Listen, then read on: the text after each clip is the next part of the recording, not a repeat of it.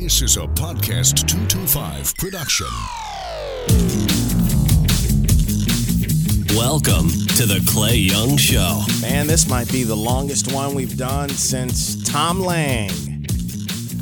Almost, well, over an hour and a half episode of the Clay Young Show, episode 180 on your podcast device right now. What's going on, people? Are you enjoying life? Enjoying the weather? Hopefully, looking forward to getting 2018 the hell out of here and on to 2019 like I am? Yep. It's been a crazy one, but life is still a gift. Good to be here and good to have you here with me. Our guest on episode 180 of the show is the chief of the Baton Rouge Police Department, Murphy Paul, and what I believe is his longest conversation about being on the job and having this job since he has become chief of police. And we plan on talking about everything from how he got into law enforcement up on to and through the last 10 months, which included some high profile decisions on his part and a tumultuous year that looks like it won't be repeated this year. So you're going to get to learn a lot about the man behind the badge and the title on this week's show. See how we serve it up for you? We tell you every week when we put the show out there on social media like it, share it, tell people about it. Leave me some reviews on the podcast app for Apple, will you? I, hadn't seen fresh ones up there in a little while. Like or hate, I'd love to hear from you. Hopefully, none, no hater goes on there and says anything, but hey, what the hell? What are you going to do about it, you know? But we appreciate the support we get from you guys every week on the show and all the people who are spreading the word about the work that we are doing here. And I'm looking forward to talking with the chief and getting into some of what's going on. There are a lot of moving parts in the Baton Rouge Police Department right now, and a lot of things that are on the horizon for them issues that relate to policy and positions within the department, and of course, the issue of pay. And we're going to talk about that. Like what, what's on the horizon for the department as it relates to pay raises. As we talk about pay raises, right now in the news, teachers in East Baton Rouge Parish have decided to go on strike in protest of a tax exemption move that Exxon here in town in Baton Rouge just so you know, if, if you're listening somewhere else, that Exxon's about to get into. And I will tell you that these teachers are they're they're wanting a pay raise. They haven't had one since 2008, and they they want some other issues addressed, such as smaller classrooms and more technology in the classroom. But I am just not a fan of teacher strikes because I think the people most hurt by that are the children in the classroom. And look, I'm very pro teacher, very, very pro teacher pay raise. I think we need to take care of the people who are most responsible next to the parents of our children as it relates to making certain our kids have the best opportunity to succeed. Teachers are on the ground floor of it. But I don't know. I'm not digging the strike. And maybe that's something we'll dig into with David Tatman or someone with the school system to talk about what's going on there. But it's going to be controversial. There's a lot of stuff going on here before the end of the year that we're going to get into. There are some people running for office uh, that we will talk about here coming up. The St. George issue in Baton Rouge. I was communicating with Lionel Rainey about that a few days ago, and I need to get them back in there because they've officially turned in the petition with all of the signatures on it. And that is something that's rolling down the hill towards us. That's going to be a big deal. It's going to be a very, very big deal. So we'll get Lionel in here and maybe uh, one of the principals on the other side in here as well to talk about it. So I'm looking forward to that. We're gonna we're gonna finish this year strong. How about that? But first, we got to talk to the chief. Chief Murphy Paul will be in the podcast 225 studio with me to talk to you next. Clay Young here with Charles Harvey with the Metropolitan Health Group. If someone has been in an accident or has suffered an injury and they need experienced medical treatment, they can come to Metro. Absolutely. That's what we're here for. We've been in business for over 30 years in Baton Rouge and Lafayette. We have licensed physicians Mm-hmm. who've been practicing medicine for several years. They're here to get these people back on their road to recovery. If you've been in an accident, you can go today. You don't have to set an appointment. You can walk in and be seen. Absolutely. Call, have your attorney call us, get you in to see the doctor, same day appointments. Um, we cater to you. So if you've been in an accident or suffered an injury and you needed to see a doctor immediately, you can call Metro and you can make that happen. Absolutely. So there you go. If you need a physician for physical therapy or some other medical issue, contact the folks at Metropolitan Health Group in Baton Rouge at 225-926-3343. That's 926-3343. Promote your business or organization on podcast225.com. Podcast225.com is quickly becoming a weekly tradition for Louisiana listeners. Every month, thousands hear the weekly Clay Young Show.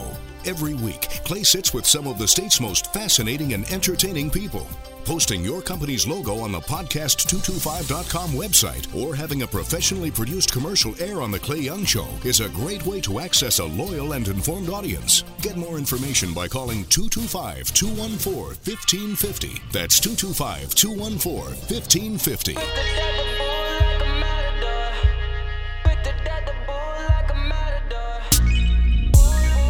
He is the chief of the Baton Rouge Police Department, longtime law enforcement officer. Murphy Paul making his way into the Podcast 225 studio for the first time. Got a chance to sign the door. A lot of names on that door, huh, man? Yes, sir. Yes, sir. Yeah. So how you doing? I'm blessed. I'm blessed. So it's so interesting because you have been on the job how long now? How long have you been police chief officially here? so technically, let's see. I've been here uh, ten months, uh, uh, eight days, uh, seventy-two uh, seconds. Well, it's it's inter- it's interesting because Baton Rouge has had a lot going on, and we'll work our way through your first Yeah. uh, few months on the job. But let's start at the beginning with you with law enforcement. What drove you to law enforcement to begin with?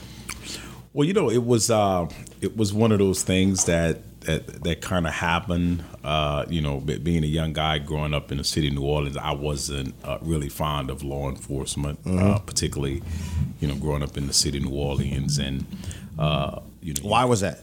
Well, let's just say, I mean, there there are many stories out there. You know, uh, New Orleans had its issues uh, with community police relations and how they police the community.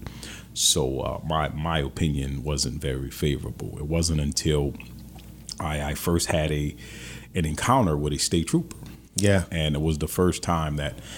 Uh, a police officer ever referred to me as sir as a young guy, and I saw Wow. professionalism, and I knew that if that was going to be my career choice, that state police uh, and, and, and just the way they carried themselves was. Uh, And we'll come back to that, but I don't know that people know that. But when you when you left the police, the state police, you carried the rank as colonel. uh, deputy superintendent. yeah, that's correct. deputy superintendent of of the whole thing. So you you went to college, I did Loyola University. Loyola, and after Loyola, you went right into law enforcement. No, actually, I started law enforcement. I was I, I, I was at uh, Southern University of New Orleans, SUNO. SUNO. Did some time at the University of New Orleans. Uh, I was a levee board police officer in the city of New Orleans, and then I applied for state police and became a state trooper. And while I was a state trooper, I finished school. I was going to, uh, to evening school Yeah, at yeah. Loyola University, uh, which was a very, very great educational experience for me. And then again, your time at state police when you started. What did what was your first impression of law enforcement when you got there? You go through the academy and everything. What's your first impression? Well, you know, for me, you know, growing up in a city, um, you know, I had my uncles who who who were really uh, father figures. Uh, my, my father wasn't as as active, but we had a, a, a relationship, and we have a great relationship now. But it was really his brothers, my my, my uncles, who are really uh, uh, uh, uh, those figures in my life that kind of kept me straight. But I still lacked some discipline. See, I was a mama's boy, right? and uh, my mama spoiled me. But what, Yeah. what state police did, it gave me discipline. Yeah. Yeah, that's really what it gave to me. You know, I can remember uh, being in an academy and being screamed at and yelled at. And uh, I remember one of the, the, the, the drill sergeants who was, uh, you know, one of our training instructors. Uh-huh. I remember wanting to grab him and, and do things to Yeah, him. yeah. But I thought, wow, I would disappoint my mother. Yep. Because when I was accepted to the police academy, state police academy, she gave me this big party. And family was over. You had everybody, and I'm like, Mom, I haven't even graduated. yet." Right, right. So, uh, But she knew as you were starting what you were going to do. absolutely, she was proud of me, and Yeah. uh, and and it wasn't really, you know, for me. I, I think to to disappoint her in any kind of way outweighed anything that was going through my mind in terms of I don't want this, I don't want to go through this. These Right. guys screaming and yelling. As many nights I wanted to walk away and leave, but the thought of disappointing that woman, Yeah. ooh, no, Yeah, and I, I I feel the same way about that. And and in a way, when you finished the academy, knowing how you felt when you were going through it, Yeah. When once you got on the other side of it, it had to make you feel like you can withstand mental pressure. Absolutely, it was uh, it, it was a proud moment because Yeah. I felt like I worked for something. Uh, you know the the, the response and, and, and how people looked at me. You know, I, you would think state troopers made a gazillion dollars, right? I mean, just the the response I got back in New Orleans when they seen me in that state uniform in that car, it was like, hey, it was this level of respect, Right. and I had never gotten that before,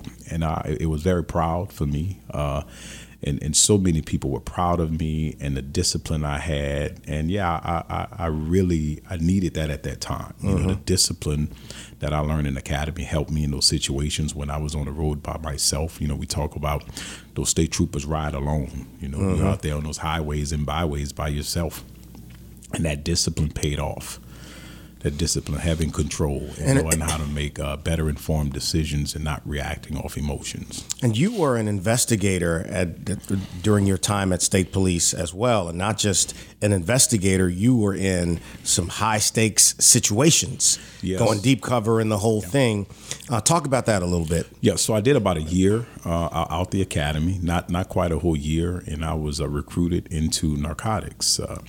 So uh, I was in a Troop L area in Mandeville, and uh, I, I went in narcotics. I was recruited by the supervisor there, and I think it was my first week, uh, my first week in the section. Actually, my first couple of days. Uh, I was uh, uh, working undercover in the Covington, Louisiana area. and then then they sent me to Ponchatoula. Yeah, all the big cities. Oh my gosh, yeah. Then they sent me to Hammond. Uh, did some undercover in New Orleans, uh, Yeah. up in Monroe, uh, Alexandria, Lafayette. What was that like? Well, you know, people think it's not really as dangerous as people think. You know, it, it was more dangerous to be out there on the highway pulling people over that you don't know anything about. You know, uh, and you look at most of your uh, incidents, and, and it's particularly with state police. Yeah. Uh, most of your uh, use of force shooting incidents happen on the highway. But what we don't understand about narcotics is I always knew I had backup, and I did my research. and We did our research on the individuals that we were investigating, so we knew everything about them. And uh, we prepared for that. There's a operational order that goes in uh, every time you work undercover, every Yeah. time you're involved in a narcotics transaction. So because you do a lot of homework and a lot of preparation goes into every operation, it's not as dangerous as uh, people would think. What's the most wow moment you remember from doing that? That that you can talk about something where you went, "Oh, what? You know, when I first, I, I tell you, you know, because you, you learn, uh, they, I, I was thrown in many situations without the proper training. Yeah, and and there were dangerous situations, not because of the situation, but because we didn't prepare right for it. And I remember working Meaning what? Like for example, I didn't have uh, the proper formal training. Uh, where we talk about those signs, indicators, when to call a deal off, uh, when you're uncomfortable with a situation, uh, uh, the proper way to prepare an operational plan, uh, to, to make sure your backup is there. Uh, in this particular case, I was in Slidell, Louisiana, uh, working for uh, undercover for the sheriff's office there. And I remember going in, uh, we used an informant, and uh, as soon as we got in there, uh, the the door had these uh, big two by fours that were covering at the top. So I knew if something happened in there, then the chances of backup coming to get me out of there was slim to none. I Right. mean, it was secured that Right. much. And I remember going in there a little confident, but I made a mistake and I didn't do my research because the undercover name that I used just happened to be the same undercover name of a guy who was robbing people in the community. And um, so when when I came and, and and I was involved in the transaction, I remember uh, the the person I was purchasing the narcotics from said, "I thought you was so and so," and I was like, "No, that's not me." And uh, you see this guy sitting there who had a uh, he was obviously uh, what we would call the, the muscle, and uh, he had a gun, and he said, "Well, I thought you were this guy coming to rob us," and so. You, you get in this scenario, and I'm so nervous and so scared. I, I, I make the transaction, I leave, and when I leave, uh, someone came out and motioned me because my car wouldn't start. It, it, so I go back. I'm like, "What's going on?" They say, uh, "Come back in." Now you never go back in, Right. But I went back in. Wow. And it was a nice drug dealer because they said you gave us too much money and gave me some of my money back. So the, I was that scared and nervous that I paid too much, and they were nice enough. And they to give gave you some of my money. they Yeah. gave you your uh, some of your money back. Absolutely. Wow. Absolutely. Yeah. Uh, and, and you know the the how long you said you did that for a year? Oh no, no, I did that for for several years. So that would have been 1995 uh, when I when I first started uh, working undercover, and I did that for several years. I was assigned to a task force, a federal task force in New Orleans, which, which was called HIDTA. It had just started. It was the Gulf Coast HIDTA. HIDTA stands for High Intensity Drug Trafficking Area. And what happened is there was a federal grant where they recognized certain parishes here, but counties and other places or cities uh, uh, where there was high volumes of, of drug activity. So they were uh, directing resources in those areas to create task forces. Um, it was uh, DEA, FBI, Louisiana State Police, uh, New Orleans Police, uh, Jefferson Parish. Uh, let's see, we had Secret Service. Not Secret, Yeah. I'm sorry, IRS was Yeah. part of our task Yeah. forces, and we would target uh, drug trafficking organizations, and we would disrupt and dismantle those organizations. People read about drug raids and busts and things that happen in the news, either here or other places. But do you think the average person has any idea some of what's moving through our streets every day across the interstate or going on in some of these communities? it's a lot. You know, people don't realize, you know, how many, how much drugs are, uh, out here on the street. So yeah, maybe the average person or regular, but I think we're starting to become more informed and aware of it. Yeah. I think this opioid epidemic uh, was going on, catching right now. Yeah, Yeah. you know, it's uh, it's. I think that's uh, people are starting to pay more attention because it's no longer this. Uh, Six degrees of separation. Yeah. Uh, uh, it- it's hitting home. Right. Everybody knows someone Right. who's been directly impacted by this. Well, I just saw a story yesterday on on social media about someone I know who lives next door to a young lady, Yeah. 23 years old, I believe, who OD'd on it, had got involved with it, and then just could never shake it, and, and ended up dying. I mean, I've heard there was a story last year about a little boy in a park who touched a rail where some of that stuff had been, and he OD'd, he died. I mean, it's it's that potent. Yeah, they, they're using they're cutting it with fentanyl. Yeah. that's where uh, uh, we're seeing a lot of these uh, uh, overdoses, and uh, it's it's sad. But you know, we have to. One thing that's that's that's happening right now that's a little different is our response to the opioid epidemic is totally different than our response to the crack cocaine epidemic. You see, the, the crack cocaine epidemic. If you look at our response, uh, it was zero tolerance, Right. And we locked away uh, so many uh, uh, uh, individuals who were involved in the Mm-hmm. drug trade, not just those who were selling, those who were possessing as well. Uh, it was a zero tolerance, even on a federal level, as you were aware. Probably, uh, uh, most people know that the penalties for crack cocaine were more uh, severe than just powder cocaine, even though you needed the powder cocaine Mm-hmm. Right. to make the crack cocaine. Right, right. Uh, because it was specific and only it was an issue in, in just in uh, uh, predominantly African American communities Mm-hmm. in, in the inner city. So our response was a little different. So what history tells us is we learn from our mistakes. Right.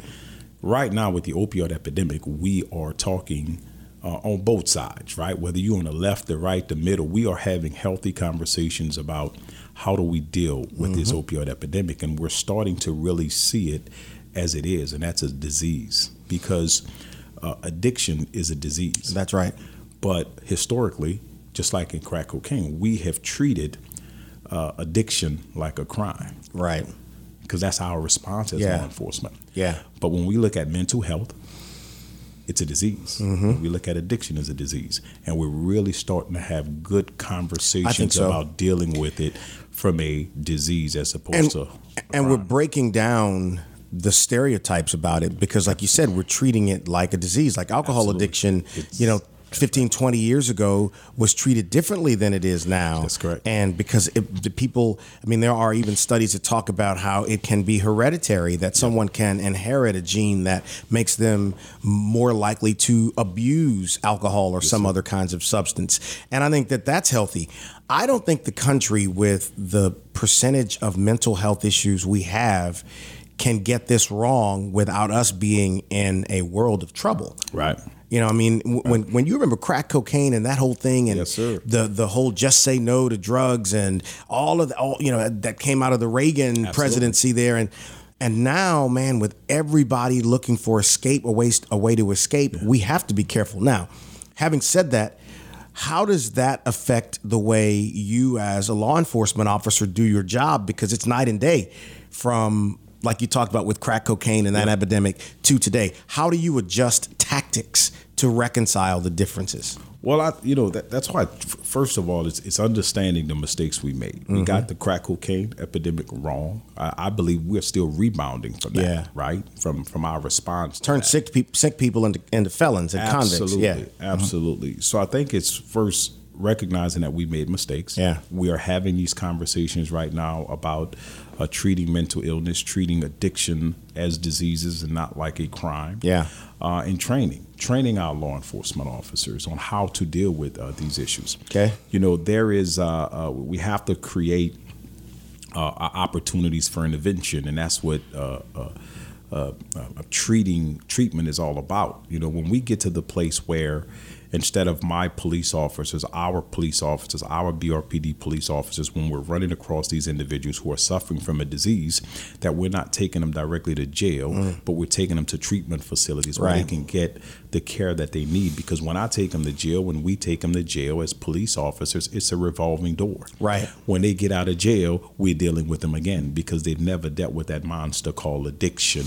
And right now, uh, our uh, uh, criminal justice system isn't designed in a way to treat that issue.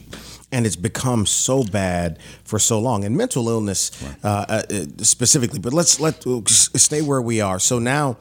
At the state police, you spend all these years as an investigator and then doing undercover work, and you start to climb the ladder. And like I said, you when you left, you were the deputy superintendent. Yes, sir. How about that last few, that last period there? So I was blessed because I was I worked narcotics and then I was promoted. My first supervisory position was in intelligence, and that was uh, right after September 11 on the heels of uh, uh, being a supervisor. And the focus went to criminal intelligence. So uh, uh, the, my mentor who helped train me in intelligence. Uh, I was able to get my clearances, and uh, we worked intel. And then uh, a, a couple of years after that, I was promoted to lieutenant, and asked to go back and run uh, that same federal task Yeah. force that I used to work undercover Right, in. right. So I was uh, reassigned to DEA out of New Orleans, running Okay. the federal task force uh, with with state troopers and our federal partners. I did that for Based there? You were based in New Orleans? That is correct. Okay. Yes, sir. The office right there in Metairie at DEA. Okay. Yeah. Um, uh, did that for a couple of years. Then I was fortunate to be promoted to captain. So my, my career, I was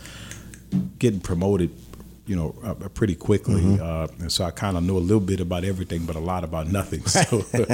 That's the way that happens, right? Yeah, so I was promoted to commander uh, to run narcotics statewide. Right. We had nine field offices throughout the state uh, that I was supervising, and then uh, there was a change in administration, and I was asked to go to internal affairs. Mm-hmm. So then I ran internal affairs, which was probably uh, one of the best assignments I ever had. Why so? Well, I got to see the agency through a different light, and I remember when I got the call to run internal affairs, I was, uh, I was, my feelings were hurt. I'm gonna be honest with you because I thought I was doing a great job in narcotics. That was my background. We were doing wiretaps. You know, all of the wiretaps uh, come through the Louisiana State Police, state wiretaps, and all of those came through me.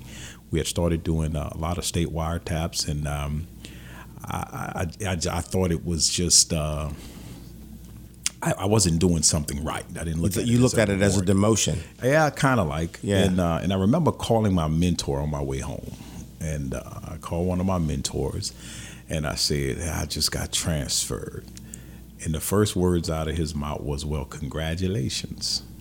I said, "Well, wait, that's not what I wanted." He said, "The superintendent would not put you over internal affairs unless he saw something in you. That is one of the most important positions Right. in the police department because your job is to help maintain integrity. You're policing the police. Absolutely. And I remember because I was living in New Orleans, working out of Baton Rouge, driving home, mad upset when I started. And before I reached my destination in New Orleans, I was calling everybody proud about the new opportunity. and Isn't it amazing what perspective will do? Yeah, that's that's why it's so important to have people in your circle who Yeah. are mentors, good people. Find a mentor. Find somebody who's been there, done that, uh, who can help you because he, you know, and I have several mentors. I've been blessed to have three superintendents who are actually mentors to me uh, uh, growing up through through through my career at state police, and uh, to to to have the opportunity to tap into that experience and run things by them has really helped me uh, to be in this position where I am today. So you leave AA, IA and go where? So I'm in internal affairs, Yeah. and then I am promoted to major uh, of uh, investigations, which covered the state police fusion center as well. Uh, I did that for a short time, and then I was promoted to deputy superintendent over support services, which covered uh, aviation. It covered our crime lab.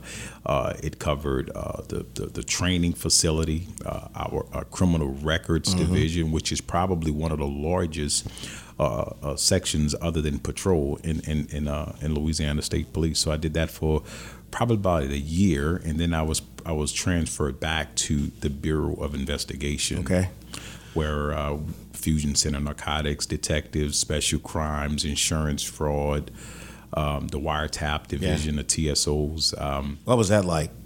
uh, well, you know that was interesting because I had a little background in it from working with the feds. Um, but uh, you know, it's uh, it's one of those investigative tools that's available to law enforcement when you've tried everything and nothing else works, and you can articulate to a judge that you believe that a, a- an individual or a group of individuals are uh, directly involved in a specific type crime. Um, it takes a while to get there, uh, but it was uh, it was very educational.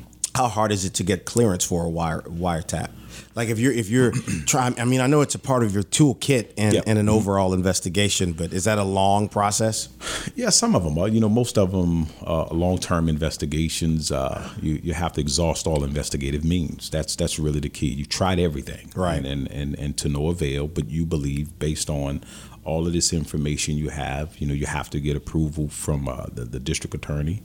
Uh, uh, has to be on a board. There's a review process uh, through the, the the head federal, the, the head state judge in that jurisdiction, and prior to that, you meet with the AG. The attorney general has to be on board as well. So there's a lot of checks and balances in, in, in place because you, you have so many different. Um, agencies that are involved in the process just to make sure because it's a very intrusive tool You know, when people think that, I think the average Louisianan doesn't would say the only thing they know about the state police is that Yeah. they see them in those SUVs on the road, Yeah. or if there's a story that pops up, you may see something with state police there. People don't generally the the state police doesn't have the brand of say like the Texas State Police, the Rangers, you know, the Texas Rangers and that whole thing. But uh, what about that? Because like you talked about people being proud of you in New Orleans, which is a city you're most likely to see a state police officer. Here, if you don't pass them on the road, you don't really run into them. Mm-hmm. Yeah. What about that? Well, yeah, you know, the the the uniform, right? The, Yeah. the, the, that blue and gold with that uh, uh that hat. With the hat, that, that's yeah. the brand, Yeah. man. That's the brand. And uh, and, and one thing You got my man who's, who's like six foot seven standing next to the LSU football Yeah, coach at every yeah, game. Absolutely. You know, he used to play for LSU. I did not know that. That is correct. Yeah, he played for LSU. I That's could right. believe it. That's that is right. one large dude. He's a nice, nice guy, though. He really is. He's, He's a, a really guy. nice guy. Is. Uh, saw him there last year with, with with, and we got a chance to talk on the sidelines. Hopefully, I'm going to see him again in a couple of weeks at the Alabama game. So, you were the deputy superintendent. Did you have aspirations of the top job? Nah, you know, I never did. Now, so so I applied for for state police. I did. I did right prior to uh, taking this position. I did apply uh, when when our uh, the former superintendent retired, uh, Mike Edmonson. Uh, I applied. Uh, it was a, a small group, and let me tell you that that experience I I think also helped me. Uh, you know, to become the, the, the Baton Rouge chief because I learned so much in that process. Uh, you know, to sit down and, and get an interview with the governor, and I have the utmost respect for our governor, and to sit down and, and listen. And I mean, I was so nervous and the and the talk and to go through the process, but you know, when you're around a group of talented individuals like that, those who applied, I mean, I had the utmost respect for every. Uh, every candidate who applied for the position, and, and we all had relationships. And uh, and then uh, uh, the superintendent Kevin Reeves was selected by the governor, and uh, in that short time before I was uh, blessed with this new opportunity, I learned a lot from Kevin. You know, Kevin is uh, he's a real uh, mild man, really cool, Yeah. reserved. Yeah. But but I liked his leadership style, and I think it was perfect for Louisiana State Police, specifically because of what we were going through at the time. And I think his leadership style was was was was right on time. What do you think? I've known Mike Edmonson a long time. I still count Mike Edmonson as a friend. Wh- What do you think about the way that all ended for him? Well, you know- Controversial and certainly not the way he wanted to go out. But what what do you think about the way that whole thing You know, you know, I pray for Mike every day. He's still a, a friend, and uh, and I love him, and uh, and I pray for him, and, and I think that uh, he will. Uh, this too shall pass, and uh, you know, God has uh, other opportunities for him, and and I think his chapter in history was, was to be read. Look, Mike did great things for Louisiana State Police. We can't take that away. You know, one of the highest uh, uh, raises uh, Yeah. in history, uh, right, of, of, of, of not just our police department, but in policing. Yeah. You know that that happened under Mike Edmonson. You know we've grown a lot. Relationships with the uh, the local authorities. Uh, you know all of that happened. And he was Mike there the longest, the, the longest in was- history was- of uh, was, of that agency, right? Yeah, he, he's uh, he was he passed several administrations. So yeah, so uh, yeah, I, I do uh, uh, know that uh, God has another chapter that he's that he's writing in uh, in, in Mike's book. You think he's done with law enforcement? Uh, you know, I've never really asked him that. You know, I, I don't, I don't, I don't know if he's done with law enforcement, but, but, but God has other things planned. Mike has a lot of talent, and, and I think God is going to, uh, is to, is to get through. He's to get through this with prayer. You still see him moving around Baton Rouge pretty good. He I still do, knows yeah. where all the good places to eat are because Yes, you'll see him in there. Yes, and so here it is. This opportunity to become the Baton Rouge police chief comes up now. Mm-hmm. In context for people listening in, in other either other parts of the country or, or other parts of the state, you know, this is a move that has happened after the Alton Sterling incident, after the flood. Baton Rouge is in all of this upheaval. We've had an election, and the city, I think, as we sit here today in October of 2018, we are just now starting to get some footing back. It feels like our, our, our legs are getting up under us. But back then, man, it was it was crazy and everything was unstable. So you have an opportunity to apply for this job and you say, I want to jump into this?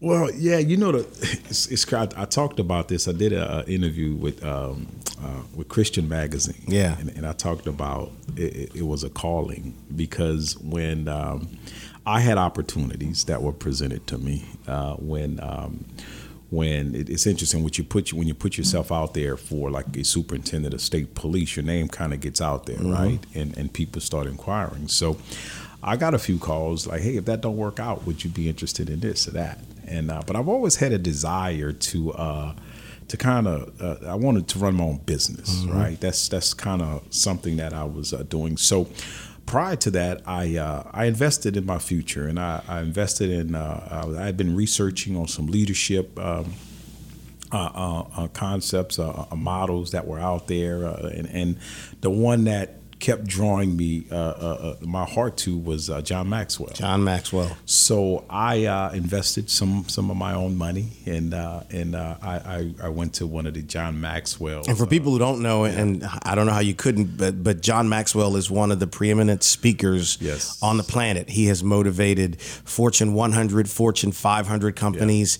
He has spoken with everyone from presidents to, you know, religious leaders and people, and he is regarded as one of the great minds as it relates to focus, accountability, motivation. I mean. He, I can't remember how many books he's written. He's, it's been a lot of them.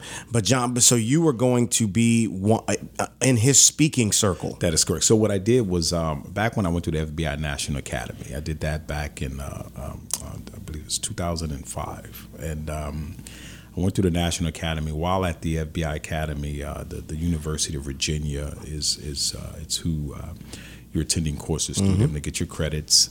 Uh, I did a independent study on community police relations, and, and one of the things that I argued was that in my study was that when you can increase uh, uh, um, interaction between law enforcement and the community, and it's not based on a negative stimulus, that you improve community police relations. You're not responding to a call for service, something bad has happened, and when you can uh, increase uh, uh, uh, interaction based on a positive stimulus, then Right. that in itself. So. So I wanted to tie that into kind of like my business, right? Okay. And um, I had been flirting with it for a while in my mind, and I said, well, when I retire, this is what I'm going to do. So uh, I looked at the leadership course, and uh, I went to Orlando, Florida, and uh, one of the best investments I ever made, man. Why so? So what's unique about John Maxwell? He's proud. Now let's just call Oh, it yeah. what it is. Yeah, It's yeah. No, he's confident. It's not. No, cheap, no, no, you're gonna pay for it. You're gonna pay for it. No, Now- he's he's earned that. yeah, it's about five racks, right? Yeah.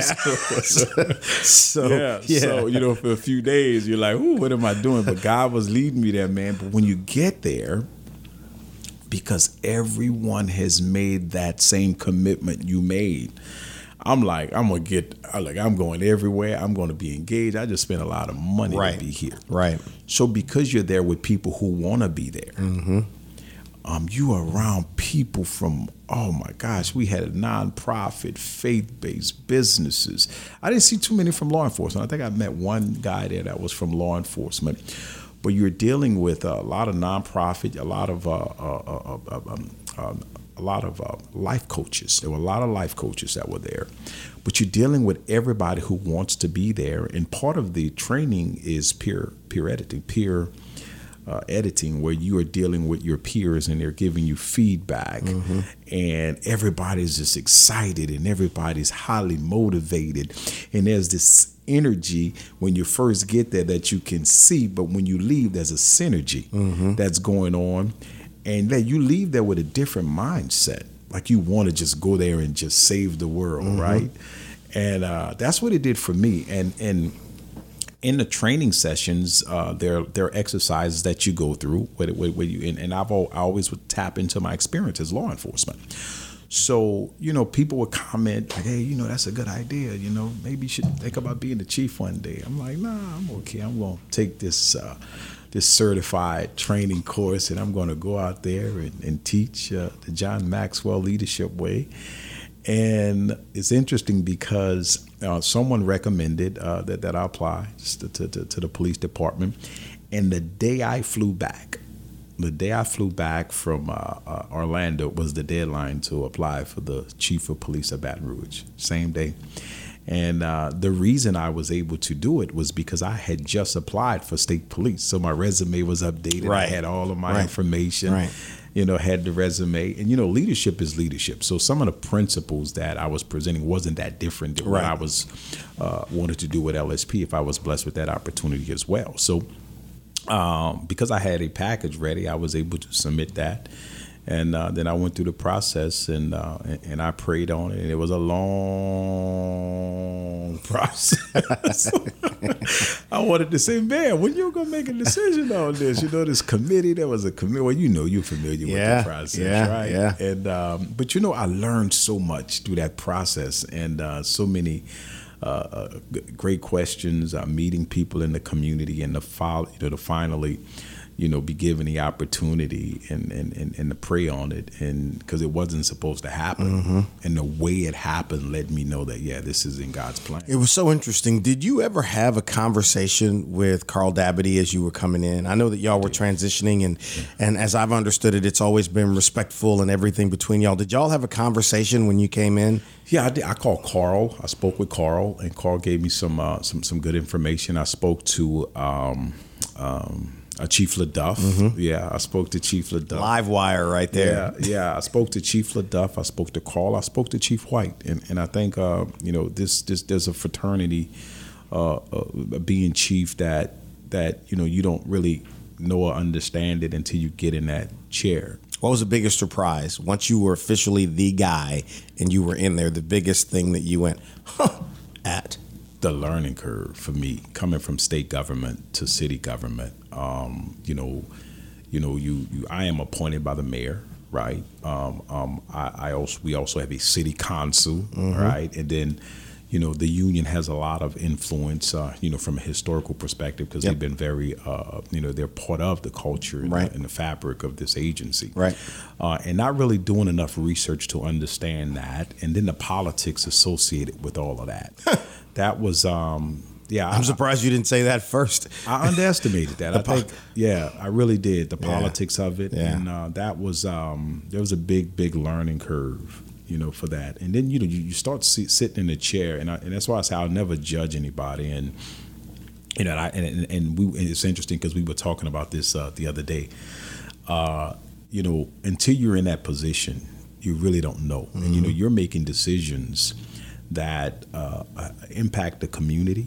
Uh, you, you're making decisions that in, that that have you know uh, impact police officers' lives. You know, when discipline discipline isn't easy. Right. You know, to sit there and and and, and have to make a decision on somebody that's going to have an impact on their livelihood. You know, And- and police officers have spouses, they have kids, and until you're in those positions and you have to make those hard decisions. Uh, yeah, it's uh, it's uh, you know, and then you think about like uh, you know, I think about Carl and and to have to go through that. You know, you talked about the Alton Sterling incident and the events after that, Mm, the flood, yeah. and then you talk about the the the, the incident of our heroes being shot and killed, and then the flood, Mm-hmm. Yeah. and to be the the the chief Yeah. to go through those three significant events. You know, I tell In you, less have a- than 40 days. Yeah, and sometimes you you know you forget that, and and and, and as chief to, to to think of what Carl had to deal with, Right. going through those significant events is uh is it's a lot because I haven't had to Right. deal with. It. Well, nobody like that, has. you know. Prospectively speaking, Yeah, that's he, why. you know he held it together when because you know the you start off with the upheaval that hap- happened after Sterling Alton Sterling was shot, and you know a week and a half, little less than a week and a half later, you get these three officers who were who were killed. Not to mention others who were wounded, and Nick Tullier, who's still you know still dealing with it. And then you come through that, and then the flood happens. Yep. So uh, it was it was a tough time, and and so when you come in, that's the backdrop and because I think one of the things that you had working for you is because you were so new to the area, almost everyone kind of took a wait and see attitude and said, "Okay, let me let me for the most part stay out of the way." When you came in, you started making the department at least at its highest level in the image of what you thought it, it should be. You, you brought in there three deputy chiefs Yes, sir. Which I believe is the first time that's happened in the history of the department that there have been three deputy chiefs. That's correct. And these are all three people that the community knows. Herbert Anny, Tweety, as we all call him, Yeah. who's who's been in the who's been in the community and a part of all these community events. And I met Tweety when I was helping Hiller with Brave, Mm-hmm. and you know Robert McGarner, who's a street cops street cops, and I'm telling you, he's gonna get on my list if he keeps posting all these pictures of food, and I never get a phone call. So I know you know my number, Mac. And then there is Jonny Dunnam, who is Yeah. who was the interim, who was holding it down when you came in. and so now they are there. But then you start moving people around. Or, or transferring people and, and, and making changes. What about that part? Because you you made there were a lot of people going what? Because it, it it rose to the newspaper. That stuff doesn't normally get in the paper, but it did. Well, So- yeah, it did because you know when you can when you get in a position like this, you know people in your ear, Yeah. you know people telling you to do this, do that, or watch this one, or promote this one to that position. You know the the whole deputy Mm-hmm. chief uh, um, incidents, and you know some people have good intentions, uh, uh, some people have uh, uh, uh, uh, uh, other motives and, and, and why they're trying to do that. Uh, but because you're getting fed with so much information from polit- from a political standpoint, uh, from community leaders, you know, people who say, you know, this one is that and this one is that, and then you got to, you know, you, you got to get to a point where you're like, okay, I I have to do what God has led me here to do. And and the three deputy chiefs were kind of easy because you know I had an opportunity to to listen to those guys and, and to watch them, but I can feel their hearts, and I knew all three of their hearts were in the right place. Uh, even though they may not necessarily have uh, believed in everything that I was doing, uh, I knew their heart was in the right place, and I knew I can work with that, and we can work together as as a team to accomplish a desired outcome. So that was easy. Um, you know, when January to June was rough, and when when when May May was to me my eye opener because I had not made any significant changes, uh, particularly when it came to leadership positions. So when when May came and we had uh, uh, the number of murders that we had, which was a record, I believe it was 12 or 13, it was our highest month. I knew we had to do something different.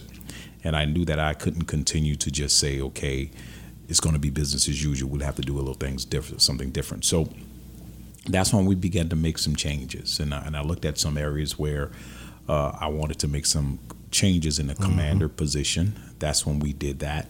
you pissed some people off with that with moving folks around, but Well, what happened after that, Clay? See, that's that's that's God though, because you see that's what happened in May, and then June was a little less, and then we began to do what we say what we're going to do and focus on those small group of individuals. We were going to continue to stay focused on our community building, uh, breaking down police relations, and you know we are doing something every day somewhere. So uh, you're saying the, efforts. the restructuring of your department and putting people where you think they fit best, regardless of how they felt about it, which is kind of going to be the way. It kind of goes back to what you said you thought about when they moved you to IA. That that something you thought negatively ended up being a great opportunity. You're saying that these changes are were a direct tactic on your part to get a better output to the community, or yeah, ex- explain it a little was, bit. It was it was my observation from January to May. Okay. On individuals that I thought needed to be moved. Not necessarily that they were bad or anything, but Sure. I just thought that in some cases it wasn't round pegs and round holes. In some cases, the heart probably wasn't in the right place.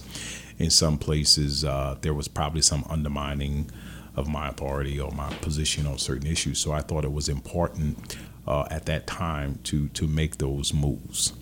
Uh, and then June happened. We saw some reductions. Um, when July first came and, I, and we looked at the first numbers, I was worried. I was like, I don't know how long this is going to be. You understand? We were 33% more homicides. In July 1st, we were 33% increase. So we were Yeah, we were way ahead of last year's That is pace. correct. To We start, I, I don't think the public kn- knew that early on, especially going and wrapping up the second quarter of the year. We were on pace to blow away. That's correct. What we did last year. That's correct. And, there, and crime overall was down in certain Yeah. areas. Uh, not, not, not nothing to be proud of numbers, but violent crime overall was down. ShotSpotter data was down. Yeah. Um, other than but homicides were up. Yep. That was uh, you know we were worried, Yeah. But we began to stay focused. What we were doing, you know, we had our new leadership in, and then we knew we were going into July and August, which are which are historically our worst months. Right. Not just for the Baton Rouge Police Department, but all over uh, you know America. When you look at inner cities and and and, and um, uh, large cities like ours, summer months are the worst. Yep. And then what happened? We had our best summer months. We had In 20 years. 4 25 homicides in July and August, and we had six, I believe, during the same time frame. Um, and and uh, so July and August since 2002, we hadn't seen that in July. Uh, so those numbers were very impressive, and and there are some things that we did on Yeah. our part uh, that are not for public consumption Sure. Uh, um, um, you know, engaging some some of those individuals who we believe are responsible for some of the violence, and I think that had a direct result on on that July and August, and then we seen a little uptick in September, and we began to get focused again. I think uh, we had a little burnout in some areas, and here we are October. Yeah. and uh, our goal is to finish out like that. You know, there's some efforts that are going to happen tonight. From last month to this month, it's been less than five Five what murders. from last about this month yeah, here. Yeah. From, well, going into this month, where are we? One. There's only one or two. There's one. There was one because Hiller was here last week. Just one And what was the number for September? Actually, sept- the beginning of September, was a little worried. busy. I mean, we had the high Yeah. profile That's- incident. that's right. We had a couple other ones. Yeah. Uh, even though uh, our September was still less than uh, than the previous month. Right. But here's what happened: we were 33 percent homicides. 33% increase in homicides going into the second quarter. I'm sorry, the second quarter of this year, the second Oh. Yeah, half. second year, half, right. Uh, 33% in July. Okay. Right now, we're right about 19% reduction in homicides. Yeah. But we went from a 33% increase in homicides, uh, and then July happened, August happened, and we were at a 13% decrease just in those two months. And in fact, I talked about it last week.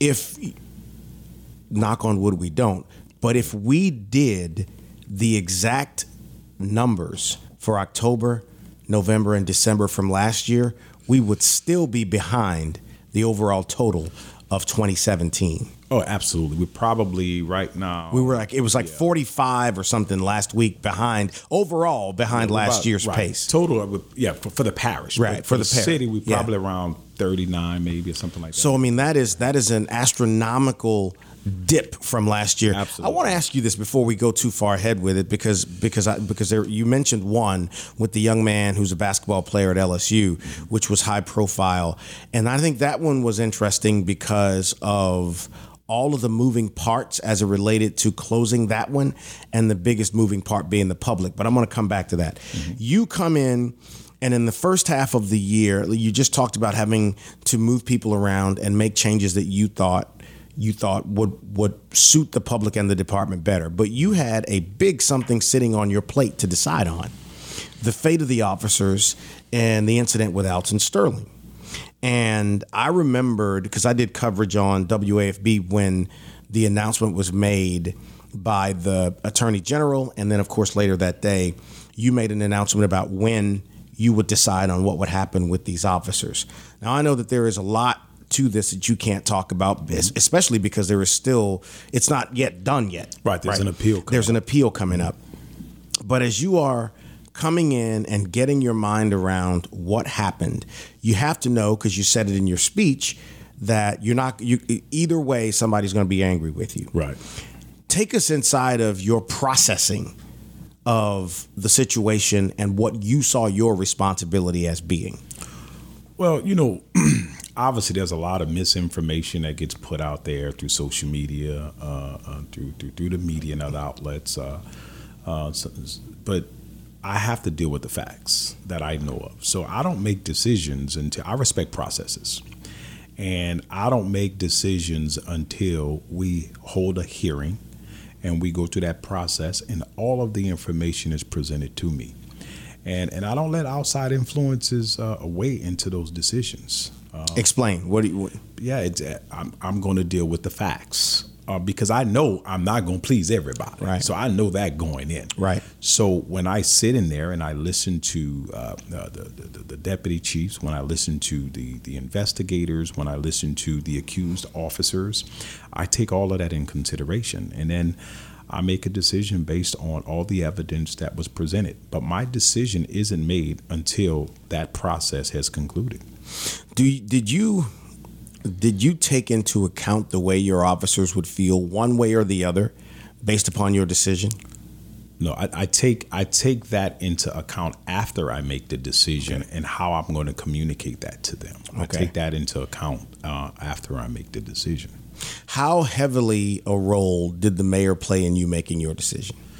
The mayor knew about my decision right before I walked out and uh, had that press conference. That's when she knew what my decision was going to be, just So- like others uh, knew uh, what my decision is going to be right right before the press conference.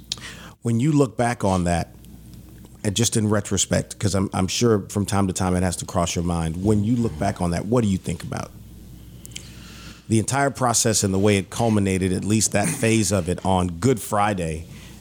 Well, the decision, I, I think about how I communicated it. You know, I do, I'm very self critical. In fact, I'm going through my yearly self evaluation now, and I've learned mistakes that I've made internally, you know, with my staff. Um, uh, I, I solicit and I like feedback. What can I do better? You know, I don't. Last thing I want to do is surround myself by people who just tell me what I want to hear. You can never grow that Um, way. So I try to see what, how you know, what what type of leadership am, am I uh, uh, presenting? Yeah.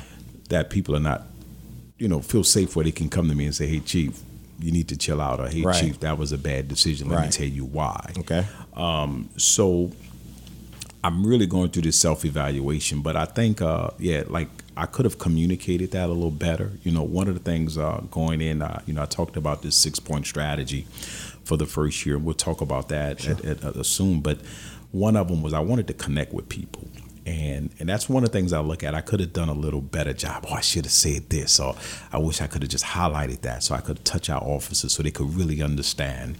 And then part of me was like, I couldn't say everything because there's an appeal process, right? And and and it was already communicated before I made a decision that there was going to be an appeal, which I didn't quite understand that because I had not made a decision yet. Um, but yeah, I wish I could have communicated uh, some things a little better, so people could have probably more understood why I made the decisions that I made. When you know th- that was such an interesting week because again the the final decision was made on the Friday before Easter. So you make the decision, you got the holiday that comes, and then you go back to work. And once you go back to work, what's the atmosphere? Um, I mean, I, I think I do early on that everybody in the department didn't agree uh, with, with, with the decision that I made. You can feel it, you can see it uh, in, in, in some settings, but uh, you know I, we have to stay focused and keep moving on. And it's okay. What can I do to to continue to you know empower you know our officers to let them know that um, you know I do have their back. I do support them, uh, and and we're going to continue moving forward. Um, yeah, it was uh, it was a it was a, it was an, an emotional time, you know, to see them, you know, uh, am I losing guys or mm-hmm. what do I have to do to get the guys behind me? And I, I pray on that. I really do. I, I pray on that. Uh, you know, we just left IACP where I took a lot of our officers with us uh, where we talked about leadership, uh, uh some some opportunities, uh, some some initiatives we're going to be doing next year. Uh, it was important for me because I've learned that you know, communication is so important. And uh, I've been trying to get out more and meet with the boots on the ground to tell them what I'm feeling, to hear what they're saying, to hear what's in their heart, to try to paint the picture where I believe we should be going as an agency. Uh, and, and, and you know to send a message that change should be embraced. Change is a good thing. You know when we hear change, when we hear reform, only means change, right? right? That's all it means. And but there's this negative association with the word. And what I try to tell people is like, you know, change is good because we should always be reevaluating every year, at least annually, what we do and how we do business because the public's expectation on how we do our change our job changes. Mm-hmm. And when we look at companies like I, Apple, I don't know how I'm on my third Apple phone, right? And I like the first one they had. Yeah. But yet every year Apple is reinventing themselves. Constant evolution. Constant because they say, yeah, we got a great pod product, but we want to make it better. Now I was satisfied with the first product, okay, but yet every every year there's an upgrade, or every other year there's an upgrade, and that's how we have to be as an agency, reevaluate. Because when you don't, you find yourself like Sears. Yep, or Toys R Us. Or Toys R Us and that's all it is. So we should kind, that's what the progressive agencies are doing. You know, we may not always agree with it, mm-hmm. but but change is, is is inevitable. One of the one of the interesting perspectives that you give when, and I've heard you give this speech a couple of times. You know, the the night that you made the initial decision, you talked about accountability for the officers, but you also talked about accountability on behalf of the public. Yeah. That the public is as responsible for the interaction with law enforcement as are cops when they interact with the public. And what I see play out a whole lot, Chief, is on social media, you find that you have people on both sides who lob stereotypes across the middle. And I don't think it works either way. People, just because someone lives in a poor community or is an African American male doesn't mean they want to kill you. I mean, that's such a layered environment anyway. And and I said this at the thing we did at the River Center, just because a person is in uniform doesn't mean that they want to drag you out of your car and beat the hell out of you for 20 or 30 minutes. So then with with that being the context of how the media presents law enforcement's interaction with people, because they'll pick a story where an officer may have gone off the reservation with something and spread it across there. You got a big job now because you have to be able to get these two sides to trust and work with one another while at the same time being credible with both sides. How do you do that? Well, I, you know, I, and I think I, I recognize that coming in that part of my job is to to to to manage perceptions, how the community sees us as law enforcement officers, but also how we see the community that we serve. Um, and and sometimes those perceptions are not always based on factual information, right? Yep. Sometimes it's based on what's trending on social media Yep. or, or, or what's sensationalized uh, in, in the media. So I I did understand that, and and and and, and we still not there yet uh, in- terms of how we can do better in managing that. Because one of the things I recognize is that we don't do a good job of telling our own story, and and I'm working on that. Yeah. I don't know how to do that because I think that when I look at some agencies who have an entire social media section, who have PIOs, because right now we got two PIOs, right? Daryl, uh, I mean Don, and um, Gino. and Gino, and that's just that's just not where we should be. You know, state police probably have about eleven. You're saying you need more people in that in that Absolutely. department. I have to do that because I don't always have control. We, as an agency, don't always have control on what the media is going Right. to say. We don't always have control on what's trending on social Mm-hmm. media, but we do have control in telling our message, and that's what we've been lacking on. Um, telling our own story because we are so responsive as opposed to being proactive and, and doing that because there's so many great things that's going on in this Oh, yeah. police department. Yeah. You know, uh, you know, you talk about the the, the, the the few officers that may make a mistake, uh, or, or or the few that don't deserve the wear the badge, but those are a few, and Mm-hmm. we need to remember that that the majority, the vast majority of our police officers are good police officers Agreed. who are doing this job because it's a calling, who Right. came here with a servant heart, Right. Mm-hmm. who don't do it for the money, but want to help people. And those are the that's the norm. Like your guy who was on norm. the snow cone truck last night, Yeah. who had more fun than I think some of the kids out there. He could have stayed another hour, just him and the music he was playing. Uh, and, and so, what do you do? And this is not just for for you as the executive of the police department, but just as someone in the city, because I see it too. What do we do about the racial divide that we hear so much about now?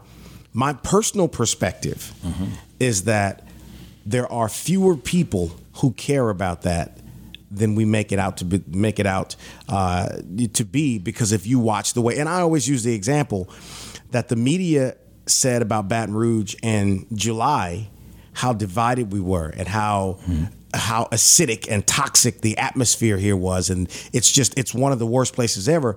Then the flood happens and you have people who live in different parts who are helping one another hopping on boats and going to help their neighbors white and black. And it's like well okay well which one is real? Right. because both of them happened.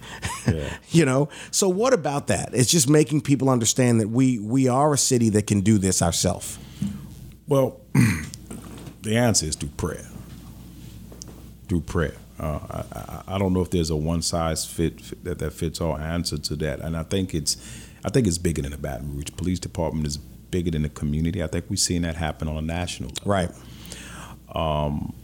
You know, we have to get to a place where we are respectful uh, uh, in our discourse, in our words, that we're civil, uh, and, and I think we can still communicate our disagreements. We can articulate our Right. differences Sure. without uh, uh, being disrespectful. Right. And, and I think that's what I see. I see, uh, you know, uh, the disrespect. You know, that's one of the things we talk about as an agency. You know, respect. Respect goes Mm-hmm. both ways. We're supposed to respect the community, and we're asking the community to respect us as well, because respect goes both ways. right Yeah, I think through prayer. Uh, but but but I think what's happening in, in, in the Baton Rouge community, what I see when when we end a year with only forty, right around forty six percent clearance rate, and right now we're clearing homicides at about 64, 65 percent. That's Yeah. over twenty points. Yeah. And in and in a couple of months, we were at 75 percent in May, which was our worst month. Uh, we came around and uh, we had ten homicides in September, which is uh, unacceptable. And then we got it together again in October.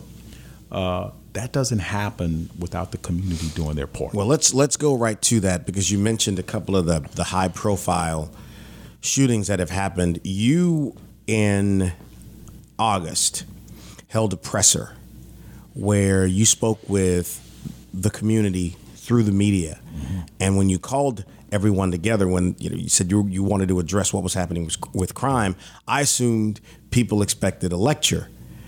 And what they got instead was you saying we are starting to get our hands on this, and the main reason is because the people are talking. Yes, sir. Talk about that a little bit. Well, it starts at home. Yeah. You know, you know, I don't know how many homicides we've had this year, and I can go over them individually where they were actually in somebody's yard, in somebody's house. You know, we've had uh, uh, uh, simple incidents that turn into homicides. We had a shooting incident, and, and I watched this video. Uh, it was on the uh, uh, uh homecoming uh, in, in, Baton Rouge, yeah. one of our great institutions of learning. Yep. And it was nowhere near the university. No, it was it was, it was near Southern. It wasn't yeah, on the right. campus. It wasn't on the campus, but yeah. of course it was referenced with Southern, yep. which which which which, which was me, unfortunate. Absolutely, but our response time wasn't a minute; it was seconds. Mm-hmm seconds, and it's because of that response time that we were uh, able to identify a suspect because our police officer uh, was there immediately. Mm-hmm. Um, and we see so many of these uh, these uh, homicides where, you know, if if I had 50, 100 more officers, those homicides would have still happened. Those right. incidents would have still happened. Right. Because it didn't even matter that there was a police officer around the corner. Mm-hmm. Look, that culture of violence of, of, of, young men, and, and particularly in Baton Rouge, is African American men. That's right. where most of our uh, they're, they're, they're uh, most of our victims are, uh, right. African American, and the suspects who are involved in these are African American. Right. Eighty more than eighty percent in both sides. So we need to teach these young black men on how to resolve their differences, just like mm-hmm. you and I, mm-hmm. without uh, reaching for a gun, some some type of violence, right? You know, and you know, we're the most well trained police department. We got so many things that are, that are happening. That's not going to stop that culture of right. violence. It starts at home. Mm-hmm. You know, one of the first things I did, I went around uh, you uh, um, to churches. I visited a lot of churches in my first few months here, and still do visit churches. And one of the things that I you know, when I'm communicating communicating to the congregation is that the young men that we're dealing with that are involved in this culture of violence, they don't go to the churches on Sundays. No, they're not in the congregation, nope. right? They're in the streets. Yep. And if our churches are going to do what I believe is part of their mission as a church. They got to get from behind the pulpits and they got to start hitting the communities and evangelizing to the lost to try to touch the hearts of these young men because those individuals we are dealing with need a change of heart. And right. those are the only two, two, two institutions faith and family because it starts at home. And when we are united in that and we begin to do that without fear, uh, yeah, I think that's going to be the answer. You know, there, there, are pastors that are praying. I get texts all the time and emails from pastors saying, We're praying for the community, we're praying for this violence. And I hope that uh, how we end this year mm-hmm. on a very positive note, that we're going to use that as momentum to say that prayer does work. Because it's it's time, man. Because for for so long, it just felt like we were just trying to grasp something to keep from sliding further down into the abyss. And now it does feel like there is that momentum that is trying to build. Because and, and i think one of the main reasons is you talk about it the people are saying okay i've had enough of this. People sick and tired. We got mothers. We got mothers. I was in a meeting today with my commanders. A meeting today where there is a, a young man that we believed is uh, uh, uh, involved in some violent behavior, and we're trying to intervene. Uh, and that came from a mother. That came from a mother of a friend of the person who's involved in this. And we're doing knocking talks. We're trying to. We're talking to family members and parents, saying, "Look, this situation is escalating. We're no longer going to sit on what we call actionable intelligence. Mm-hmm. We're going to do something about it tonight." Tonight at seven Yeah, o'clock. that's There's right. a group of guys in our community that we're going to be having a heart to heart direct conversation with. That's not for your listeners to hear Right. about, but we're going to deal with it. Yeah. We're no longer going to sit there and allow you to terrorize our community. We're going to confront you on it. We're going to have a conversation. If Mm-hmm. we got probable cause, we're going to take you to jail. But if we don't have probable cause, there are things that we can do a little different that we never did before. Being proactive. Absolutely. What, what you, you started talking about it a second ago. Your overall plan for BRPD. Like what what is your what's your your plan, your outlook, your objectives? Well, you know, when I came in, I talked about this six point strategy. Okay. And uh, that and those six point strategy was to uh, to to to have a more fish a more mission focused organization to reduce crime. Right, that's targeting that small group of individuals that we believe are responsible for a majority of the crime in the city. Placing more officers on the street was the second. Um, improving community police relations was the third strategy. Uh, cultivating integrity and accountability was uh, was the fourth. Uh, the fifth was creating a plan for technology uh, and equipment improvements within Right. the department. And and the sixth was listening to key audiences and developing relationships. Those were the six point strategies.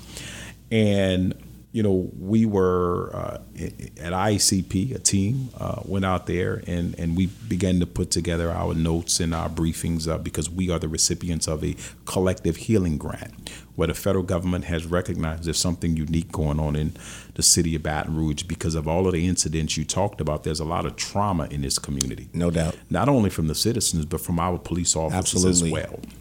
So what this uh, grant does is provides training uh, and technical assistance to us to help deal with that trauma. Uh, and that research is going on now. We're partnering with LSU, Southern University, 100 Black Men, NAACP, and uh, the Behavior Science U right, right there on Government Street. Yeah, I, yeah. I butcher their, that, that acronym sometimes. But what what we've done is we, we talked about this mission focused organization to reduce crime in our city. So what we've done since January, uh, we're using a crime analysis and data driven approach uh, to to uh, to address this issue. We think data should drive everything we do. We started our Peace Cop initiative where we are pushing information to our commanders and now to our police officers so that they can be proactive so they know and have real-time data about the crime that's happening in their areas of responsibility Right. so we've done that um, working with the uh, the DA and others. I know the we, the district attorney's just been uh, the recipient of a, our Crime Gun Intelligence Center grant. You probably heard about that, but the partnership with the sheriff's office, you know, and and the crime the crime strategy unit uh, uh, of the district attorney's office. But what we've done is we've begun to have a more focused approach to that small group of individuals. That's why we're meeting tonight because it's about those small group of individuals, Yeah. not the good law abiding citizens Right. in those areas. Because here's the facts those areas where crimes are worse, those areas where we have what we call hot spots, Mm-hmm. the people in those communities want the crime out more than me and you because they live it every day. They and they say it all the time. Which,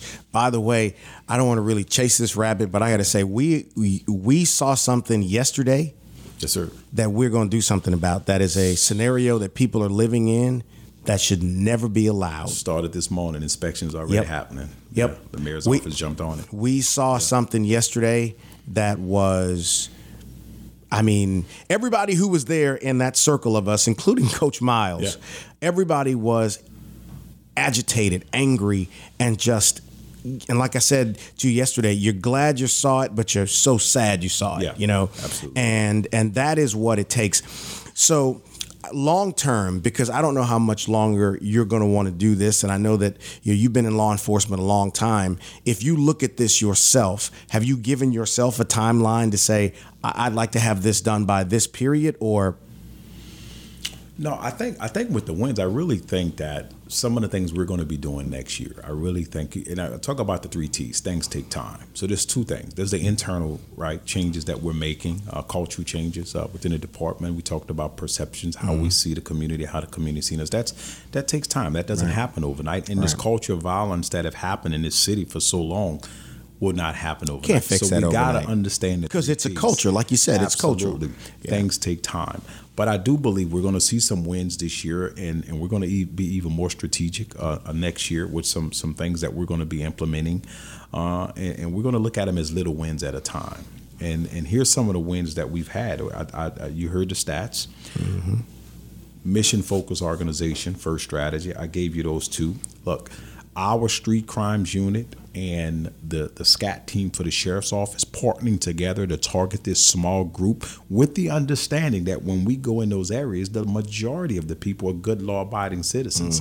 So we're not treating everybody like these bad apples or these bad actors is was the word I was using. I wanted to use these bad actors. We're going to treat those bad actors uh, uh, uh, in a very more focused way and tell them to put the guns. They're going to have your undivided attention. Exactly. We talked about placing more officers on the streets. You know, we are and, and have been looking at some administrative positions or positions within a department where we may not necessarily need a gun toting police officer in that position. How can we civilianize those positions so that we can take those police officers and put them out there in areas where we really need them? So that's one of the things that um, uh, we've been doing. We moved a few positions around, and we're looking at some other positions. We're going to be meeting with the uh, the union uh, this week. I was going to ask talk about that. because I was going to ask you about that. But before I get to the union, I know that you've talked about pay raise, and, and Yeah. that's been a discussion sir. for a long time here. Yeah. Is because police officers in Gonzales make more than police officers in the capital city's law enforcement Yes, sir. agency. More than ten thousand. It, and it's been an issue for a very long time, going back several mayors. Mm-hmm. So how, why should we believe that this time we're going to be able to fix this and at least do something to bring up the pay for officers coming in? Well, w- what I hope and, and I desire is that the the hard work and efforts of our Baton Rouge police officers. You know, I came in like I came in as an outsider, and coming in as an outsider, it, I was tr- I'm trying to earn their trust. Some I have, and some I'm still trying to earn their trust. But the work that they're putting in as a police agency, uh, I think is going to be uh, reflected at the end of this year when we start talking about these numbers. Even these wins that I'm talking about. Yes, the community is doing their part. Yes, the community is stepping up, but our police officers play a vital role Right. in those numbers that I gave, those reductions that we're Sure. going to see in crime. And I believe this, and I mean it. At the end of this year, we're going to be like, wow, Baton Rouge, that's impressive. Yeah. And that's impressive because we're breaking down community police uh, barriers. We have a better relationship with the people we serve. Our police officers are out there doing their job. Right. They're stepping up, being a more professional law enforcement agencies. And we're going to ask the community to reward our officers for that. Yeah. And I think it's the right thing to do. Uh, when we see this change, and I hear it from the community. Right. We see changes. I've heard it from everywhere we go. We see people say, you know what, we're noticing changes in the police department. And that's a good thing. Yeah. And what we're going to say is, yeah, we're noticing them too. Now help us pay our police officers Right. the money that they deserve. And I think you're right. I think it's it's it is the right thing to do. Period. Absolutely. It's, it is the right thing to do. And when people talk about wanting to attract young people to law enforcement, you think mm-hmm. about it. Some kid that goes out and earns a four year degree who's already got student loan and all of the stuff that you know goes along with that and you're asking them to come to a job that's going to pay them less than they could make interning at a law firm or doing something in some some office place i mean it just it isn't there and so when the and i think the public will stick up I mean, I remember, you know, when we finally needed to support a pothole tax here to do something about the roads. It passed because the public said, "Okay, we got to do something." Yep. And I think this is kind of where it is. We have to do something. Again, like you said, in Gonzales, they make 10 grand more. More a- than 10. m- More than 10 grand yeah, more yeah. than the Baton Rouge Police Department. And then and then you working with the union. As you said, they've always been a, you know a, a stakeholder and one of the key players in there, you and Brian Taylor and getting along. How, how is that going? Yeah, he, he came to uh, ICP. Yeah. He, he came to Orlando. Super tenacious guy, Yeah, Brian he came to Taylor. uh, uh, ICP with us, and uh, I know he was exposed to some some some training, some best Sure. practices around the country. Um, in fact, we were we're supposed to have a meeting, and we keep uh, uh, putting it off because we have things going. But we're going to be meeting this week. We're actually Okay. going on a retreat. Okay. Uh, my senior staff and I are meeting with uh, union reps. We're going to be meeting uh, Thursday and Friday. We're going out of town. Okay. To sit down and go over some things. The union contract will be Sure. a part of that conversation. Uh, the uh, the raise, uh, the um, uh, study, what's. Yeah. the status on that? That's going to be part of our conversation, and policy It's going to be part of our conversation as well. And we're going to talk about these. Uh, these wins that we've had this year, and how can we move forward in 2019 Right. and the rest of this year Sure. united and not focusing on maybe the 10, 5% or 10% things that we may differ in, Yeah. But let's focus on the 90% of things that we can agree on. I was going to ask you what your goals were, and then you just answered that. So uh, uh, now a little bit uh, uh, more about yesterday and these things that, that we've done, and a little bit on what, and based on what we can talk about about this thing that's going on tonight. Yesterday, for those of you who are unaware, uh, it was a group of law enforcement business people, clergy, community folks who got together and walked in North Baton Rouge and Scotlandville specifically. And people have asked, because we've done a number of these, you know, what are y'all trying to accomplish? And like I said yesterday at the beginning of this, talking to the crowd, is that just meeting people, listening to people. Uh, ultimately, last night turned into something different because we saw a slum slumlord situation that's getting addressed right now, and I hope that puts people on notice that that business is not going to go down as usual in this town. And the other thing is a number of people who are hungry. We gave out over 300 meals Yes, last night to people who, had we not been there, children who probably wouldn't have eaten anything last night. yes, sir. And the best part was the, the children. Yeah. Because they had a heck of a time coming out. The snow cone truck was a hit. And then all the people who were saying, Thank y'all for doing this. This is very nice. I mean, that's got to make you feel good. And then watching them interact with your officers who were out there. Some of the street, uh, the, the, the street guys were out there yesterday out tossing the football around with Yeah. Les Miles. With Les Miles. Wasn't that awesome? Yeah, So, yeah, what about that? You're, you're watching that and Well, then it's- interacting with it's- that. It's it's it's about building relationships. You know, when we start talking about improving community relations, and actually to go out there and see it, and it's all of those sidebar conversations that you have with a mother. You know, uh, uh, with a father, and, and and and somebody from the community who say thank you for being here, and and and we're able to just have those direct, frank conversations about how we need your help, and we thank them for helping us get this reduction on crime. But you know what? We can't stop here, and we talk about love from a different perspective, about saving lives, about you know when you uh, know that one of your loved ones is going down the wrong path. We don't typically pick the phone up and call the police. Well, you know what? That's why we have truce. Right. That's why we have Uh, uh, um, uh, individuals who can come in and help us bring that difference or that beef that you may Mm-hmm. have, so that it doesn't result to violence. Take up, take us up on it. Right. Take us up on it. Yeah. I, I think know, i'd rather, you know, if you go- if you live in that life, wouldn't you? And I asked the guy, wouldn't you rather see your brother every day as opposed to hugging him from a jail cell? Right. So you either gonna go ride and die with him, Right. And we know the finality of that. Yep. Or you can say, "Nah, I love you so much, I'm not gonna let you follow through with that threat that you intended." Right. Right. That's Right. love. That is love. And the end result of that is better than the, the first thing you mentioned. Absolutely. But, you know, watching people, Coach Miles said yesterday something at the end that I think we all kind of thought, but he put it into words. And he said, for young men, because he because he spent, you know, Melvin Hardnett and I were talking about this. He spent so much time in neighborhoods just like that because Coach talked about how some of the best talent he ever put on the field at LSU came out of tough situations like that. Mm-hmm. But he talked about how, based upon the interaction kids had with officers, that yesterday may change their perspective. So the next time they see one of your guys in their neighborhood, their their direct point of reference is going to be tossing the football with him or having them hand them snow cones. Because when I tell you, we gave out over 350 of those jokers yesterday, Yeah. and I think that's where it starts. And so many people are talking, but so few show up to be a part of the solution. Yeah, you know, if we reach one, then well done, right? That's it. Yeah, and you know, I, I really think that's where uh, when we start talking about the long term impact, You know, that's that's that same person who may have had a negative uh, opinion or perception of law enforcement, and we've helped change that. Right? Mm-hmm. That's the person who's going to pick up the phone and call us when there's a bad actor in their neighborhood. That's Right. the person who's going to call us when they have information on who's committing crimes in their area.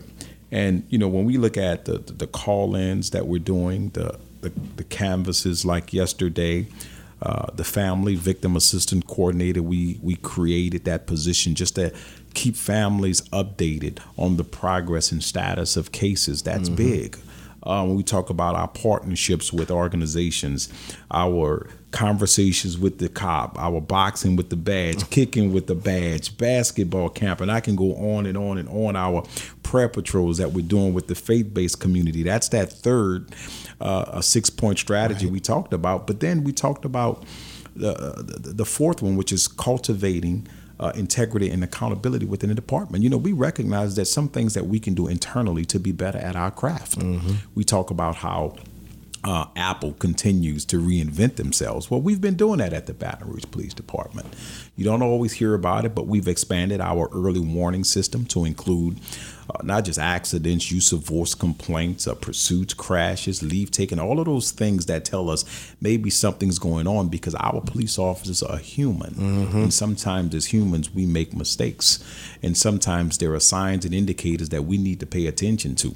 And sometimes they need a break. That's why we created our crisis incident stress management team and we sent a group of individuals to IACP to learn best practices because we understand that our police officers also need opportunities to reduce that cup of stress Right. that we accumulate every day when we're out there patrolling. So we've done that. We've looked at our body camera policy and say we know that because the public has paid for it, Yeah. then the expectation is we're going to turn them on. So we put policies in place to make sure that our police officers are, are turning the body cameras on because that's what the public expects.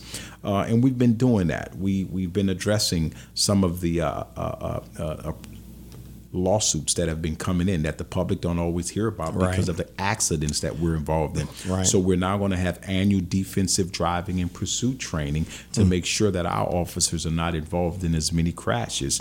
The online complaint system, we created a complaint system where you can actually go online and file a complaint.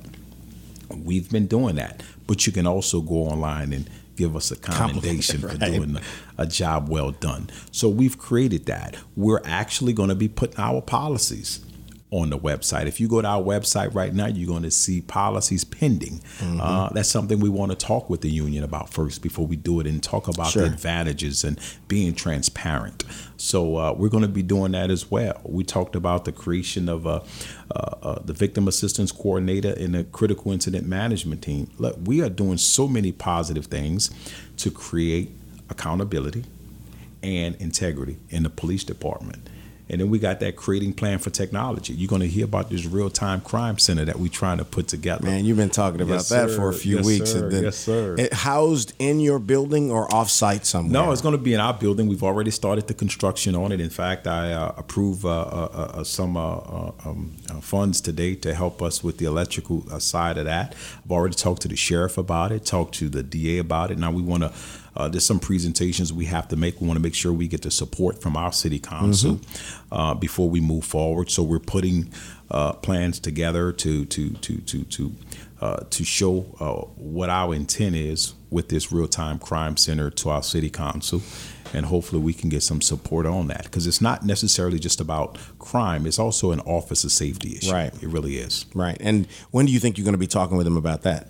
Well, hopefully, uh, before the, at the next city council meeting. Okay. Yeah, yeah. Not Okay. not the one today, but in Yeah. November. Yeah, so hopefully, November. the plan is to have something in place to present to them in November, so that we kick off 2019 with this RTCC. Yeah, guys are really excited about it. I love passion. I Yeah. love to see guys out there. Uh, you know, I embrace technology and, and wanting to get this because there's a lot of information that that's available that we don't necessarily get out to our officers before they respond to a call for service Right. that can help them make better informed decisions. For example, if I've been to your address before, there's information out there that we can obtain so that we know when we're responding to that address that that person Right. uh, may have a mental illness and what that mental illness is. Or we may want to know that auntie so and so is the one who can calm him down, Right. Or that or that he's not been taking his medications. And we have so much information that's made available that's available, but we don't access it in time. I want Right. to give our police officers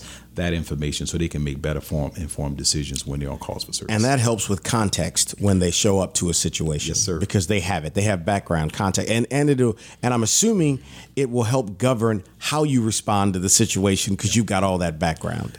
Absolutely. All of the data that we we want to search everything and anything related to that address. It could be a wanted person at that mm-hmm. address. Well, you know what? Our real time crime center have time to look for it and say, hey, be advised, there's a wanted subject, and by the way, here's his picture. so now when I when I respond, I have more information Right.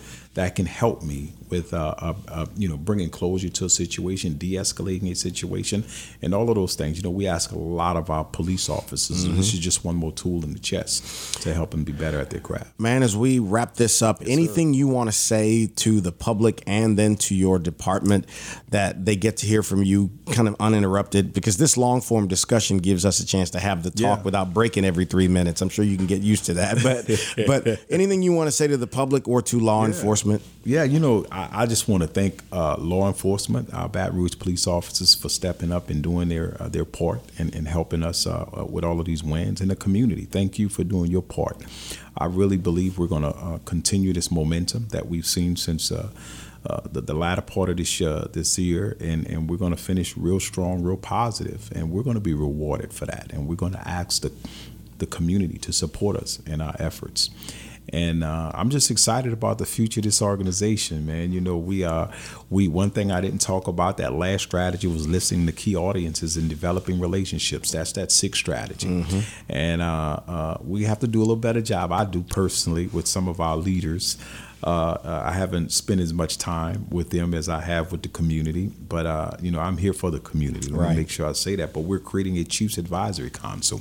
That's something uh, the mayor and, and I uh, talked about, and we are still in the, the, stages of, of planning that out. But uh, we look forward to that. So we've identified uh, organizations uh, that we've.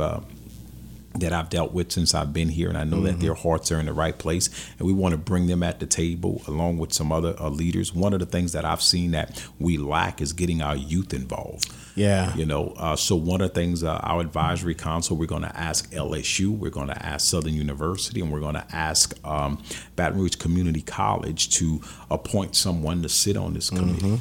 And this committee will, you know, kind of act like a, a, a an advisory council to, to some of the things that are going on in the community. Uh, we want to meet with everybody. Unfortunately, we don't have the time. Sure. I don't personally to meet with everybody. So this provides a a a a uh, a, a, um, a quarterly meeting where I have all of these stakeholders at, at the table, and I'm able to run things by them. And, uh, and hear their concerns and, and, and recommendations. So that's something that I'm very excited about. Uh, and we hopefully we can have that by in November. Have our first meeting by November, so I can paint, help share with them where we're going in 2019, and talk about all of these accomplishments that I just mentioned. Because it's going to be here before you know it. This year is Oh, steamrolling out of here, man. Oh my gosh, it's just. I mean, it seems like. October just Yeah. started, and we're we're almost out of it. Yes, know? sir. Yes, sir. Well, Chief, I appreciate it. Don't be a stranger. I, and I told, I said this to Hiller. I said, um, when when we get to the end of the year, I'll see about getting you and he and the sheriff on at the same time to kind of talk about what y'all, what your your separate agencies are doing, and then what you guys jointly have in store for East Baton Rouge Parish as we go forward. Well, I, I mean, I, I appreciate your efforts in trying to do that, but with the sheriff, you know, we're not gonna have room to talk. Now, I'm just, I'm just saying. I appreciate you trying, but you know, trying to get me out. Hey, look. me and Hiller just gonna sit back, bring some popcorn. Hill and I just gonna sit back with the Look, popcorn and look, let the sheriff But go. look, no, you'll get the first thirty minutes because if we tell him eleven o'clock, he'll get there at eleven thirty. oh man, I, love heard- you, sheriff. I love you, sheriff. Listen, man, I heard that at Hiller's fundraiser that he did a tight ten minutes on Hiller. So, but we appreciate it. Baton Rouge Police Chief Murphy Murphy Paul, thanks, man. Yes, sir. This is Dr. Mary Catherine Rodrigue. And I'm Katie Fetzer. We're the owners and co founders of the Wellness Studio, a mental health practice with locations here in Baton Rouge and Covington. We are also your hosts for the Waiting Room podcast here on podcast225.com. Our podcast is a journey into the world of mental health. On our show, we're going to discuss some of the various forms of mental health conditions. We're also going to shed light on the various ways our listeners can get a better understanding of how the mind works and why we do what we do. So subscribe today to get the Waiting Room podcast here on podcast225.com, iTunes, and the Talk 1073 mobile app. Executone of Louisiana has been helping businesses in Baton Rouge save money on their telecommunications for over 40 years. Executone will help businesses upgrade their phones and intercom systems, save money, and never have to worry about local customer support. Doctors' offices, hospitals, schools, businesses, it doesn't matter. All kind have depended on the good people at Executone to upgrade technology and save money. I have a question for you. Do you like saving money? Sure, of course you do. Here's another one. Do you want to keep the most up-to-date phone and intercom technology while saving money. That's what it's all about. That's a no brainer. Don't get sucked in by out of town companies who are not here if you need technical support. Executone has been here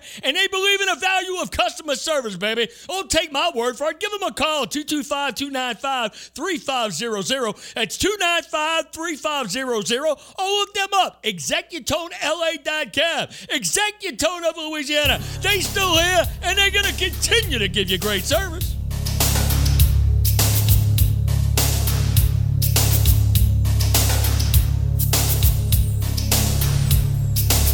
It was good talking with the chief. Glad to have him in studio.